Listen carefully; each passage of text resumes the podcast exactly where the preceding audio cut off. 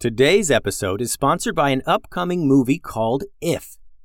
Well, we don't go to the theater a lot as a family, mostly because it's tough to find a movie we're all going to like, but If is one of those movies. It comes out in theaters May 17th. I saw the trailer the other day, and we ended up watching the trailer multiple times to check out all the different imaginary friends that are in it. Some of them are what you would think an imaginary friend would be like a nice looking monster, kind of. But other ones are so random, like this one that's a knight and one's a dragon and one is just a banana. And it gets wilder too, but I'm not going to spoil it all for you. The movie is about this girl who can see imaginary friends, and she goes on this magical adventure to reconnect forgotten imaginary friends with their kids.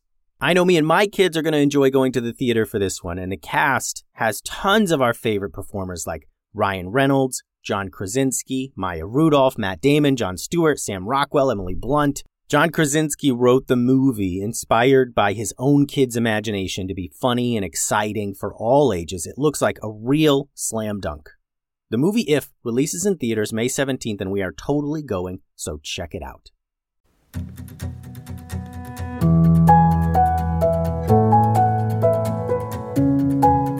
Hello, and welcome to another episode of the Kids Stories Podcast. I'm Phil Bechtel. Before we begin part three of the Southern Swamps Rescue, I want to give a shout out to Suraya from Toronto, Canada. Suraya, I am so happy that you listen to the podcast and enjoy the stories, and I hope you enjoy this one too. It's called The Southern Swamps Rescue, Part 3 Tubes to the Rescue. It was another sunny day at the Valley Town Dojo. The ninjas were all out front training, while Master Momo reviewed cases inside. Suddenly, Old Witch Tubes came thundering into the training area on her horse. She didn't stop to say hello to anyone. She just ran into the dojo building to find Master Momo. Sensing something was wrong, the ninjas all followed her. Tubes was excited and worried. Momo, I need your help. What is it, Tubes? asked Master Momo. He had never seen her so frazzled. On missions, Old Witch Tubes was typically the most calm person, always patient enough to think things through, even during emergencies. It's the girls, my granddaughters. They've gone missing, she said. By now, the ninjas had all filed in behind her, and Ben Ben asked, What do you know? Not much, she said, Professor Pilson contacted me and said they were out searching for some lost sisters. Uh, a couple kids from the Green Forest were driven off trail and got lost. Pilson sent out the academy students to look for them, and Mia, Tulsi, and Juniper and a couple others never returned. Seven? asked Momo, surprised. Seven kids are gone missing? And and one dog, said Tubes. A dog? Wondered Goose out loud. Uh, yes, some new kids at the academy. They had a dog and. Oh, enough already. We need to go find them, said Tubes. Gear up, Ninja, said Momo. Tatiana and Boolies, you two go with Tubes and start tracking the girls. The rest of you follow me and we'll head to the academy to gather more information and start our own search. Boolies and Tatiana were ready and on their ninja scooters in no time. Tubes's horse, Henderson, was the fastest in the land, and the girls could barely keep up. Professor Pilson had told Tubes where he sent the students to begin tracking the girls. Tubes, Bulis, and Tatiana arrived to the area in no time. They found the tracks pretty easily. Over here, said Tatiana, who grew up in the Green Forest herself and was an excellent tracker. There's lots of kid footprints. Here I, I see the dog tracks and here is is that tree beast tracks? Tubes and Boolice looked at the large paw print in the soil and saw that it was, in fact, from a tree beast. All right, it looks like the tracks lead over here, began Tatiana, wasting no time. Oh, we won't be tracking that way. Too slow, said Tubes. She reached into her pack and pulled out three brightly colored stones. I'll use these tracking stones and we'll find them in no time.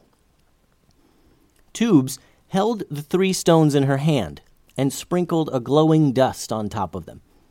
The dust fell through her fingers and gently floated to the ground. A path of light glowed brightly down a hill and through the trees. Tubes's magic had made a glowing cloud that followed the same route all the children took, and in no time they found the hidden cave and were examining the room with the mirror. Look right here, said Boulise, pointing to the ground. She was pointing to where Mia had scratched a message into the dirt. It read, We went into the mirror to save the other kids. That's Mia. She signed it with an M. Look there, noted Tubes. Then all three of them went right to the mirror and tried to enter it. But it wouldn't activate. It wouldn't turn on. It was just like a regular old mirror. What did she mean they went into the mirror? It's just a regular mirror said Tatiana, as she began looking behind the mirror for a secret door or something. It was a magic mirror, said Tubes, examining it up close. But it's empty. It's been drained of its magic. No surprise, since it looks like it's been sitting in this cave for a hundred years or so. Can you fill it back up? Or something? Can you, like, re magic it? asked Boulise. These magic mirrors can only be imbued with magic if they're together. The way it works is you get two mirrors together, imbue them with a special type of magic at the same time, and then you can travel between them as you please. So then you'd put one mirror in one place and another in a different place, and you could teleport between them. But this mirror's drained up and is no help to us. We need to find clues here in this room. We need to find clues here in this room to tell us where the other mirror is, said Tubes. So they got to work. Momo had trained the ninja well in gathering information and general detective work. Tatiana and Bulis rifled through papers and inspected all the things laying around this room. In no time, they showed Tubes what they had found. Here, said Tatiana, uh, this appears to be a journal from the person who occupied this cave. Check out this old map here. If this journal is accurate, the other mirror is somewhere beyond the southern swamps? At first, Tubes didn't believe it. There had been no recorded contra- contact between anyone on the other side of the swamps. It was like a mysterious black hole where people got lost and never returned. But there it was, right there in the journal apparently, there was an ancient kingdom of wizards who managed to get a magic mirror up through the southern swamps and hid it in this cave. Something happened, though, because until the kids found this cave, it hadn't been touched in a hundred years. The mirror, too. So we're going through the southern swamps, said Tubes. Let's go back and let everyone know what we found. So Bulis, Tatiana, and Old Witch Tubes raced back to the academy. There were so many people there wanting to help and find the girls. All the Valleytown ninjas, the Clown Dojo ninjas, many of the Green Forest people, Gray from the Dark Forest, and so many more that wanted to offer their help. The entire Northlands had heard about the missing kids, and hundreds showed up to aid in the rescue mission. Tubes held a meeting in the courtyard of the academy. She told everyone what they knew and suggested their only course of action was to barrel into the southern swamps, reach the other side, and rescue the kids. We have a map. It's old, but it gives us a good idea of where the other mirror is, she said. The only option we have is to get into the southern swamps and get the kids back. We need to leave immediately. Instantly, the room burst into action. Everyone started gathering their things and leaving to head south. The end. I hope you enjoyed today's episode.